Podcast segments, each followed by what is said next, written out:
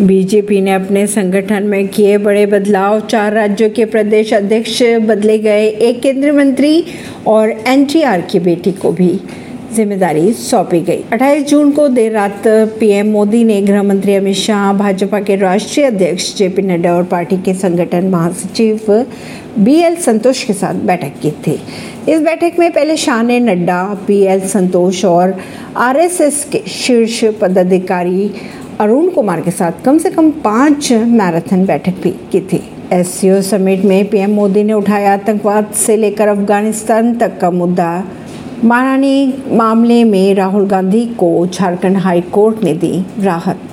मानहानि मामले में मुश्किलों में फंसे राहुल गांधी को झारखंड हाई कोर्ट से मिली राहत। हाईकोर्ट ने मंगलवार 4 जुलाई को सुनवाई करते हुए राहुल गांधी के खिलाफ दंडात्मक कार्रवाई करने पर फ़िलहाल रोक लगा दी है। बालासोर ट्रेन हादसे की वजह से विपक्षी एकता को लेकर के सी वेणुगोपाल ने दिया बड़ा बयान। महाराष्ट्र में राष्ट्रवादी कांग्रेस पार्टी यानी एनसीपी में हुई बगावत अब अगले दौर में पहुँच चुकी है।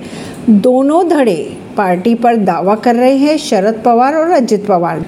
ऐसी ही खबरों को जानने के लिए जुड़े रहिए जनता से रिश्ता पॉडकास्ट से। परवीन दिल्ली से